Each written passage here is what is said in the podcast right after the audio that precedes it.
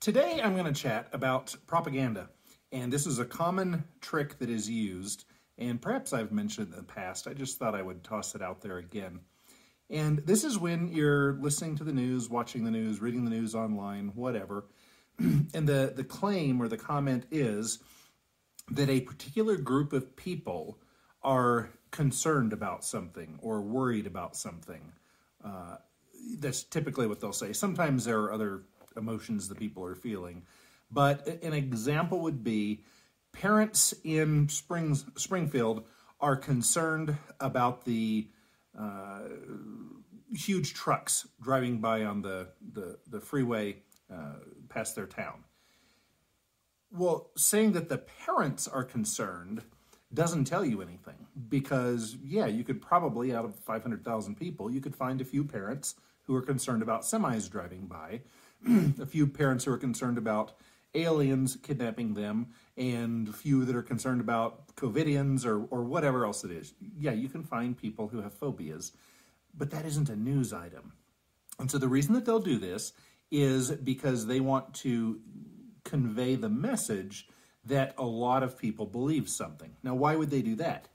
Well, this goes more from propaganda to sales. And in sales, one of the things that helps you make a sale is showing that other people are on board and like the product. Excuse me. So you might say to someone, if you were a salesperson, you know, everyone in town is, is using this now and they just love it. And you go, wow, well, if that many people are using it and they like it, then maybe I should also. People like to be part of the crowd. so since people want to be part of the crowd, we want to be like the others, then they think, oh, well, other people are thinking this, maybe I should also. So this is a, a soft propaganda method, but look for it. Look in the news. Uh, local law enforcement is concerned about blah, blah, blah. All local law enforcement are, if did they do a poll of all the police officers and all the sheriff's deputies, or were there two that they convinced to be concerned about something? Um, teachers are concerned about guns in the classroom or about other teachers being armed in order to defend children. Uh, it, teachers are concerned. Well, how many? And what other point does this bring up, you critical thinkers, you? So what, right? So let's say that people are really concerned about something. So what?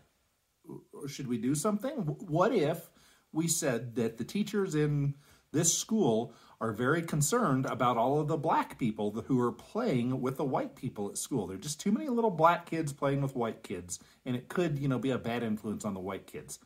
Well, what if teachers are concerned that black kids are playing with white kids? So what? Like, those teachers are bigots. They're jerks. I don't care what they're concerned about. Uh, just because they're worried about something or concerned doesn't mean that it's any cause for action or concern on our part. So, just an idea to be a really critical thinker and watch out for that little bit of propaganda and look for it. Neighbors are worried. Neighbors, blah, blah, blah. The townspeople